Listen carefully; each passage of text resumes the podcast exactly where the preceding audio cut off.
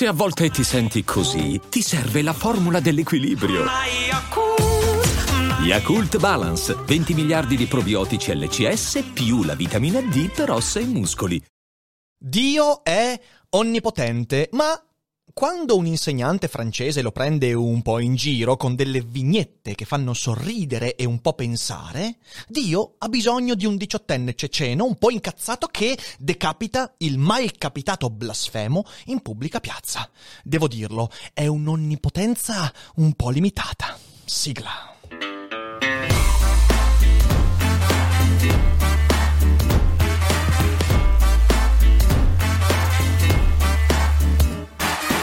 Sei su Daily Cogito, il podcast di Rick Dufer. E chi non lo ascolta è cibo per gli zombie. Devo dirlo proprio a inizio puntata, chi tra l'insegnante decapitato e il suo assassino ha davvero perso la testa? Questa è una risposta che non voglio veramente trovare. Ma, di fronte a questo evento di cronaca nera terribile, veramente, veramente terribile, insomma una persona la cui testa viene mozzata in mezzo alla strada davanti a tutti. Mamma mia, eh, tre cose trovo veramente incredibili, come se la vicenda già non fosse incredibile. Primo, la considerazione di chi dice Beh, l'Islam non c'entra nulla, non c'entra nulla, è evidentemente una persona con problemi. Ok. La seconda considerazione, l'opinione secondo cui però lui, lui poteva evitare, poteva evitare. E la terza, la sentenza, secondo cui il rispetto delle ideologie altrui è sempre dovuto. Ecco, quest'oggi vorrei analizzarle tutte e tre alla luce di un concetto piuttosto importante per la nostra cultura e la mia vita, la libertà di espressione, ma spero raccontata con un taglio un po' diverso rispetto a quello solito. Quindi drizzate bene le orecchie e ascoltatemi fino in fondo e se sarete o meno in disaccordo o in accordo con il sottoscritto, sentite il podcast fino alla fine perché credo che potreste trovare qualche spunto utile. Qualche giorno fa l'insegnante di francese, anzi no, l'insegnante francese, non mi ricordo di quale materia, Samuel Paty, mostra in classe alcune vignette satiriche su Maometto. In tutta risposta viene assalito e brutalmente ucciso da Abdullah Abuyezidovich Anzorov, diciottenne ceceno, a cui la cosa, diciamo, non è particolarmente andata a genio, tanto per usare un eufemismo. Di fronte a questo fatto, e poi eh, questo Anzorov eh, ingaggia un, uno scontro a fuoco con la polizia e viene ucciso. Ora, Lasciamo stare il fatto che questa persona è stata mh, mm, avvicinata ad ambienti dell'ISIS perché si sembra che alcuni suoi conoscenti siano simpatizzanti, vi dicendo sì, ok, è evidentemente una persona che dell'Islam viveva forse gli aspetti più, eh, più, più, più crudi, più fondamentalisti e via dicendo. Ciò che si sviluppa intorno a questa vicenda, come sempre, come è accaduto con Charlie Hebdo, come è accaduto sempre di fronte a questi avvenimenti, è un ventaglio di opinioni che, secondo il mio parere, mostrano il grado di comprensione che ognuno di noi ha della libertà di espressione e come ho detto nella puntata di ieri, ci sono alcuni principi del nostro mondo che in momenti di crisi ci sembra possano venire messi da parte, come quello di cui ho discusso della libertà di stampa. Eh, ma durante la pandemia, eh, ma durante questi avvenimenti, eh, è meglio metterla da parte. No, è proprio durante questi avvenimenti, durante questi momenti di crisi che i principi servono per farci capire fin dove siamo disposti a gettare il cuore nel perseguimento dei nostri obiettivi. Quindi è fondamentale ragionare sui principi. I principi sono un muricciolo che ognuno di noi, ognuno di noi, si disegna per capire qual è il limite oltre cui non vuole andare. E anche la libertà di espressione è un muricciolo importante che non deve diventare una cosa assoluta e di nuovo fondamentalista, ma ci serve per misurarci con i fatti della realtà. Quindi è proprio di fronte a qualcosa che ci ricorda la crisi che dobbiamo ragionarci sopra. Perciò proviamo a misurarci con questo avvenimento. Ora, quando si tratta di libertà di espressione, si tratta di qualcosa di non misurabile. Cosa vuol dire questo? Vuol dire, di nuovo, che ognuno di noi, in quanto essere pensante, più che aderire al modo con cui gli altri insegnano i limiti nella libertà di espressione, ognuno di noi autonomamente, circondandosi di tanti elementi, tanti libri, storie, film, filosofi, opinioni e via dicendo, deve capire qual è il proprio limite, dov'è che vuole arrivare. Perché questa è una cosa che, non essendo misurabile, non può essere assolutizzata per tutti, ma io devo trovare il mio limite. E in questo ragionamento ho trovato, anche qua in modo un po' satirico, 5 gradi di riconoscimento della libertà di espressione. E vorrei parlarne qui con voi. Ora, i gradi vanno dal grado di minor comprensione del valore della libertà di espressione al massimo grado. E in questo cercherò di essere abbastanza chiaro. Il grado più infimo, più basso, l'ho chiamato ovviamente grado Anzorov, nome preso dall'assassino di Samuel Paty. Il grado Anzorov è quello secondo cui se dici qualcosa che offende la mia sensibilità su qualunque argomento, attenzione, qualunque argomento, non soltanto cose reali e concrete, ma anche l'esistenza del mio Dio. Quindi, se tu mi offendi anche sulla, su qualcosa che ha a che fare, ci piaccia o meno, con l'immaginario, non sto dicendo che Dio non esiste, cioè per me Dio non esiste, ma non è questo il punto. Il punto è che se tu offendi qualcosa che ha a che fare con l'immaginario comune, Dio, un'ideologia politica e via dicendo, ti esponi a conseguenze drastiche. Tradotto, se offendi il mio Dio, io ti ammazzo. Ok, questo è il grado zero della comprensione di ciò che è la libertà di espressione.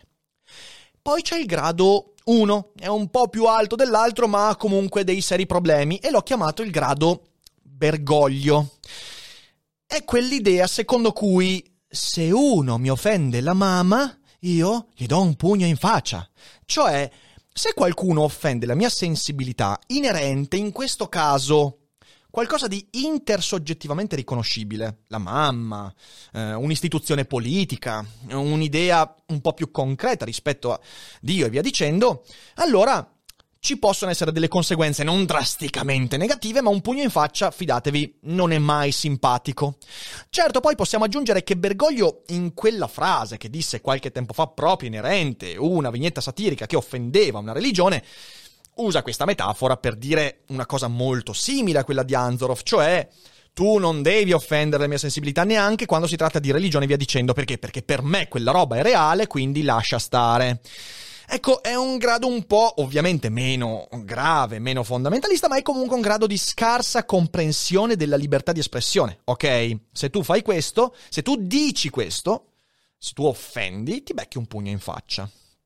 C'è un terzo grado, qui andiamo verso una maggior comprensione, ma siamo ancora, siamo ancora nell'ambito della paraculaggine. E infatti l'ho chiamato il grado mentana.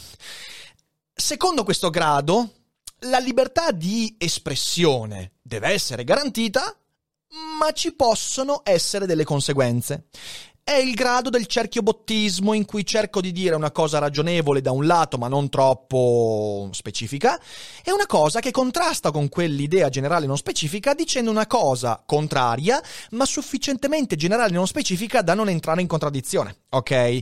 E purtroppo, lo dico, la maggior parte delle persone è in questo grado, il grado mentana, che poi essendo il grado di mezzo è anche il più comprensibilmente diffuso. Non è un grado particolarmente grave, c'è solo un problema il grado mentana, che è anche il grado democristiani, il grado shy. Sto scherzando Alessandro, ciao Ale, scusami per la battutaccia.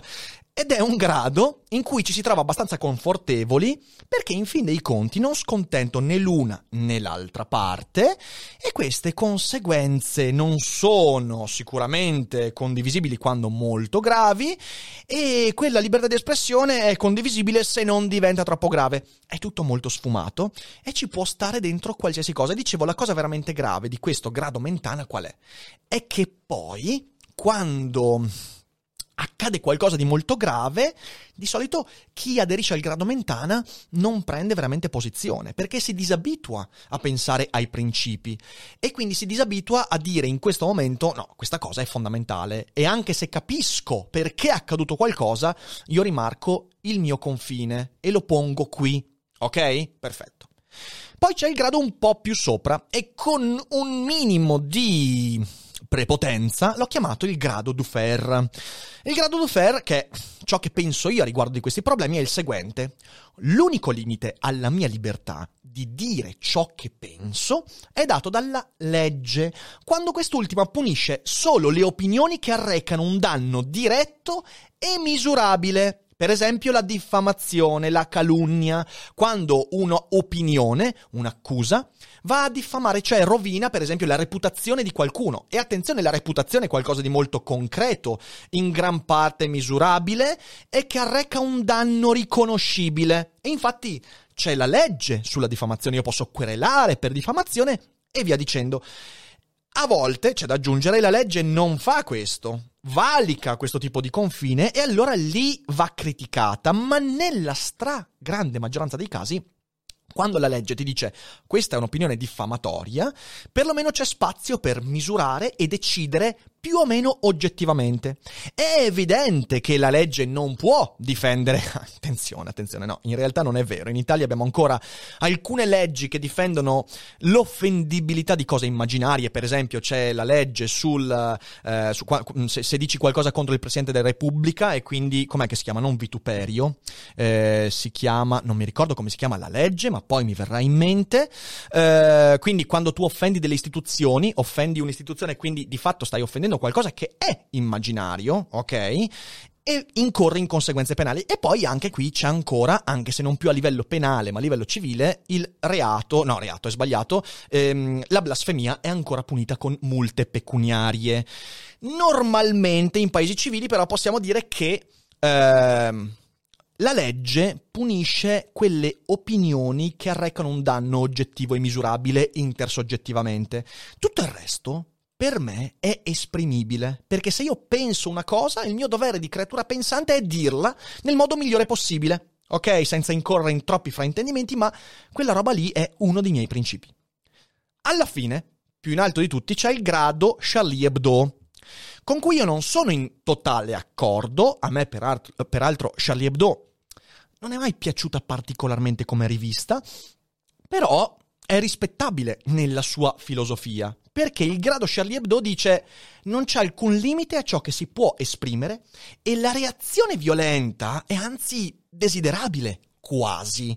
Cioè io esprimo a maggior ragione le mie opinioni quando scatenano un qualcosa di infastidito, ok? Ora, ci sarebbero tante altre sfumature, tante altre posizioni, però diciamo che questo è un ventaglio abbastanza interessante su cui ragionare, ok? Ovviamente, dal momento che io faccio parte non solo nominalmente del grado Dufer, ritengo che il grado Charlie Hebdo sia troppo spostato da una parte, perché comunque l'espressione di opinioni caustiche almeno deve avere la limitazione della legge nei casi in cui ho detto, e poi bisognerebbe entrare nel dettaglio, ma qua non è il caso di farlo quest'oggi, mentre quelle prima del grado Dufer, quindi il grado Mentana, Bergoglio e Anzorov, per me sono inaccettabili perché fraintendono quasi completamente la funzione della libertà di espressione, che è permetterci di pensare quello che vogliamo e esprimerci in concordanza con la nostra ragione, con la nostra capacità di analisi e di argomentare. Capite bene che allora le tre considerazioni da cui siamo partiti, la considerazione che l'Islam non c'entra, quella secondo cui ma lui, ovvero Samuel Paty, poteva evitare e la considerazione che il rispetto è sempre dovuto sono problematiche. La prima, l'Islam non c'entra. Io sono pienamente d'accordo perché io dialogo con persone musulmane che quindi fanno parte del, del mondo islamico che sono moderate, che sono tranquille, ho già speso molte parole, ho dedicato due puntate della scorsa stagione, anzi tre puntate di Daily Cogito seconda stagione alla discussione se l'Islam sia compatibile con la democrazia. Ne ho parlato anche con Fabio Scacciavillani. Insomma, è un argomento che è tornato. Non tornerò su quegli argomenti, magari linko in descrizione o lo trovate cercando Islam Daily Cogito su Spotify o eh, sulle varie piattaforme. L'ho già detto, non ripeterò quelle cose. Io sono d'accordo che l'Islam non è la causa scatenante di, questo, di questa anzorovata ok? Ho coniato pure questo termine. Sono d'accordo. Però dall'altra parte, Così come quando si argomenta sulle armi negli Stati Uniti, ok? Cosa che si dice? Si dice che è evidente che le armi negli USA sono un problema, ok? Perché le armi possono scatenare violenza in soggetti che già hanno tendenze violente, ok? Credo che sia una cosa abbastanza... Io non sono d'accordo né con quelli che dicono bisogna liberalizzare le armi perché le armi non c'entrano nulla, non sono d'accordo con quelli che dicono che le armi sono il male assoluto. No, io credo che le armi, nelle mani sbagliate, nelle mani di persone che hanno già tendenze violente, vadano ad assecondare e possano essere un po' la goccia che fa traboccare il vaso e che quindi porta delle persone già di per sé disturbate a compiere atti inaccettabili, ok? Ok?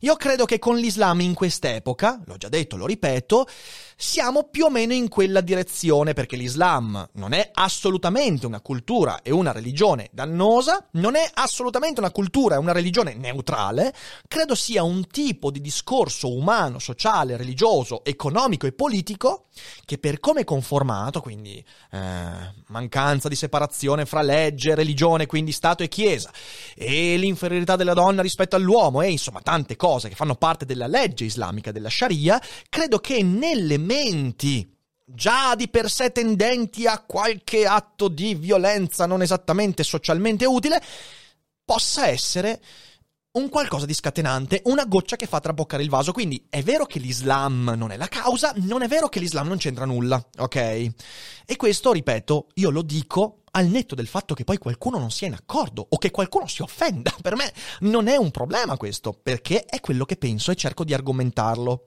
Seconda cosa, ma lui poteva evitare. Ma perché avrebbe dovuto evitare?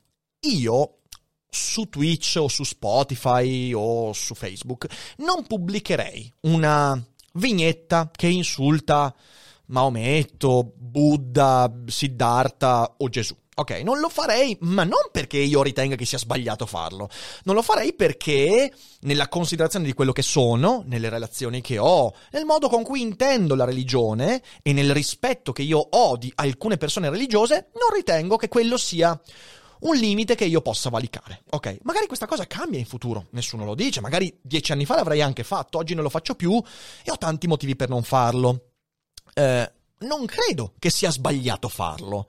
Credo che Don Alemanno faccia bene a fare le sue vignette satiriche. Credo che Charlie Hebdo faccia bene a pubblicare suo, le sue riviste eh, politicamente scorrette. Credo che un comico satirico di ogni tipo possa su un palcoscenico dire le cose più blasfeme e nefaste del mondo, senza che debba incorrere per forza in atti di violenza, perché c'è una differenza enorme fra io che esprimo un'opinione e tu che mi rompi la testa o me la tagli. E la differenza non è una differenza di grado grado, è una differenza di natura. Sono due gesti, due campi dell'esistenza e dell'agire umano che non sono conciliabili, fanno parte di due mondi diversi. E chi non vede questo, chi vede una catena causale fra il mio esprimere un'opinione per quanto caustica, offensiva e il suo tagliarmi la testa, secondo me si colloca fra il grado Anzorov e il grado Mentana ed è una persona che dovrebbe rivedere le proprie priorità demo- democratiche che non ha capito bene come funziona la nostra società e non ha capito perché viviamo in una società aperta e se fosse per lui vivremmo in una società molto più chiusa, ok? Quindi lui poteva evitare, ma tu evita. Se lui vuole farlo, non è che il suo farlo abbia come conseguenza necessaria quello che è accaduto. È inaccettabile quello che è accaduto e deve scatenare la condanna ferma di chiunque senza i è però lui. No, è però lui un paio di palle? No, assolutamente no. E poi il rispetto è sempre dovuto. Attenzione, qui c'è una confusione fra rispetto e tolleranza che sinceramente mi lascia basito perché chi mi dice che il rispetto nei confronti di un'ideologia è sempre dovuto, mi sta dicendo che dall'altra parte chi non mostra quel rispetto può veder revocato il rispetto per la sua vita. Cioè, nel senso, io non rispetto la tua ideologia e la offendo e quindi ti autorizzo a mancare di rispetto alla mia esistenza, ammazzandomi, facendomi del male. Capite che è un ragionamento fallato nel seno, proprio all'interno di quello che, che è il fulcro del nostro pensare. Non può essere così. Sulla base di tutto quello che ho detto, perciò, perciò, grande attenzione. Io credo che tutti quanti vogliano non solo un mondo che fra Occidente e Islam trova una sua pacificazione, che ci sia un po' più di tolleranza reciproca, che eh, dobbiamo smetterla tanto con le opinioni sceme dei Salvini di turno, quanto con le anzorovate più o meno ideologiche, ok? Quindi vogliamo un Islam più aperto e meno fondamentalista e bigotto, senza dire con questo che tutti gli islamici sono fondamentalisti e bigotti, ma chiedendo che l'Islam abbia un processo di eh, secolarizzazione, di autocritica interno, di riforma che porti alla separazione fra politica e religione, che porti a un livellamento delle differenze politiche, sociali ed economiche fra uomo e donna, che porti a una serie di aperture che l'Occidente ha raggiunto e che sinceramente per quanto possiamo essere relativisti, secondo me non possiamo non considerare degli avanzamenti sociali e politici, ok? Perlomeno è la mia opinione. Si sta meglio in una società che combatte per equiparare le condizioni maschili e femminili, si sta meglio in una società che separa lo Stato dalla Chiesa e via dicendo. Poi eh, possiamo uh, discutere sul fatto che in Italia questa cosa non si fa molto bene, sì, ma in Occidente in generale, in generale si fa molto bene. Nell'Islam non si fa per niente bene.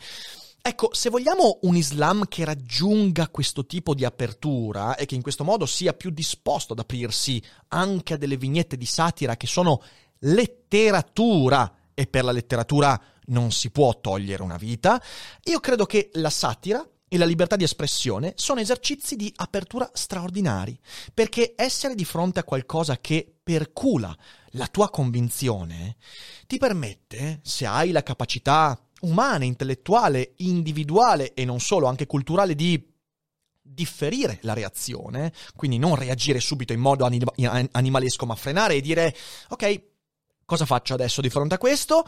Beh, ci insegna tre elementi che sono parte integrante della convivenza. Primo, l'autocritica e la critica. La mia critica dell'altro passa sempre per una capacità autocritica. Prima di dire qualsiasi cosa sull'altro, provo a guardare se in casa mia è tutto in ordine. E come lo faccio questo? Usando la testa e non la pancia. Quindi sviluppare una distanza razionale dalle mie convinzioni. Il fatto che qualcuno offenda le mie idee, le mie Mm, ferree convinzioni, non significa che stia minacciando la mia esistenza. E quindi posso distanziarmi razionalmente e pur sentendomi preso male emotivamente perché qualcuno offende il mio Dio, avere la testa che mi dice sti cazzi, cioè, alla fine dei conti io non ho nessun danno da questo, ok? E terzo, una certa educazione emotiva nei confronti delle mie idee e convinzioni e soprattutto il superamento della personalizzazione delle idee. Sapete, ne abbiamo già parlato quando abbiamo discusso di blasfemia.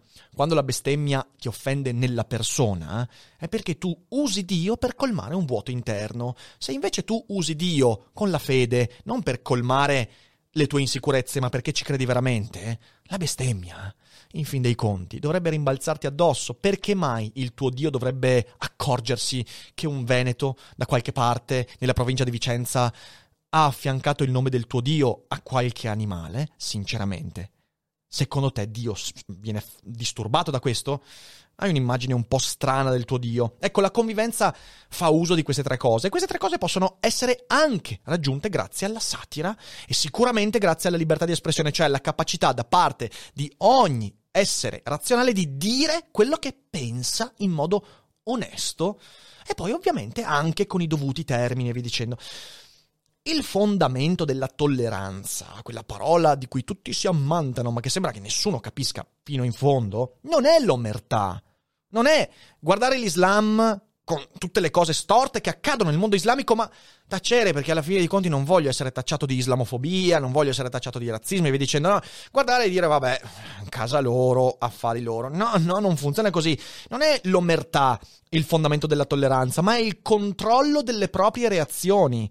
E io posso essere tollerante, in realtà omertoso, raccontandomi il fatto di essere tollerante, e appunto di fronte a un atto inaccettabile come la decapitazione di un insegnante che ha mostrato e ha fatto bene a mostrare ai suoi, ai suoi alunni una vignetta satirica, dire, beh, un po' se l'è cercata. Ok, questa è omertà della peggior specie. In realtà io vorrei un mondo che educa anche chi è molto convinto delle proprie idee religiose ha il controllo delle proprie reazioni. Io perciò, per concludere questo ragionamento, io affermo il mio diritto inalienabile che piaccia o no a chi mi ascolta, di criticare l'Islam, il cristianesimo, il comunismo, il fascismo, il buddismo. Io posso tranquillamente criticare il buddismo e posso persino dire delle stronzate sul buddismo criticandolo, e saranno gli altri a smentirmi, con i mezzi che ritengo più consoni, ok? Ovviamente fuori dall'uso della violenza fisica, della violenza diffamatoria e via dicendo. E facendo questo io presuppongo, perché sono un uomo occidentale, presuppongo di vivere in una società che protegge questo mio diritto. E l'opinione pubblica dovrebbe avere ben chiaro questo mio diritto, al netto di tutti i distinguo democristiani, del tipo, eh, però se fai certe cose devi aspettarti. No! No, non mi aspetterò mai che per l'espressione di un'opinione qualcuno venga e mi faccia del male. Non lo presuppongo perché è uno di quei limiti che nella mia esistenza ho posto come confine invalicabile. E se voi invece non lo ritenete così invalicabile, allora dovete rivedere la vostra relazione con i vostri confini e l'Occidente che vi fa stare così bene, ok? E infine professo la mia volontà di condannare quindi qualsiasi reazione violenta di fronte all'espressione di una critica, per quanto feroce, per quanto fastidiosa, soprattutto quando quella critica feroce e fastidiosa è rivolta alle mie convinzioni. È proprio lì che io devo chiedermi, ma perché dovrei sentire un impulso violento? Quindi Je suis, che oggi è diventato prof, ieri era Charlie Hebdo e via dicendo, e quelli che ieri dicevano Je suis Charlie Hebdo adesso dicono, eh, però sai, insomma, Je suis tutti quelli che sanno distinguere le opinioni e le parole dai gesti e gli atti e usano le prime, quindi le parole e le opinioni, per limitare o migliorare, limitare la violenza e migliorare i secondi, i gesti e i fatti. E questo lo si fa anche grazie all'arte, alla satira e alla letteratura, anche quella che non ci piace. Ecco, questo è quello che penso su questo brutto fatto di cronaca e spero di avere sviscerato come si deve la mia opinione, che ovviamente è un'opinione, è discutibile, ma se vi siete fatti triggerare, imparate a differire la reazione e siate pacati nel ragionare alternativamente, magari prendendovi anche il tempo di ragionarci, perché non è che appena sentito qualcosa o mentre lo sento scrivo subito immediatamente, perché il mio cervello deve avere anche il tempo di sentirle le opinioni, deve pensarci e il pensiero ancora presuppone un minimo di pazienza, quindi siate pazienzi, pazienzi, siate pazienti e differite la vostra reazione. Io vi ringrazio per l'ascolto, se siete in live non andatevene perché adesso chiacchieriamo un po' in chat e apriamo anche la chat di Discord, quella vocale per gli abbonati, quindi ci facciamo una chiacchierata a voce qui su Twitch.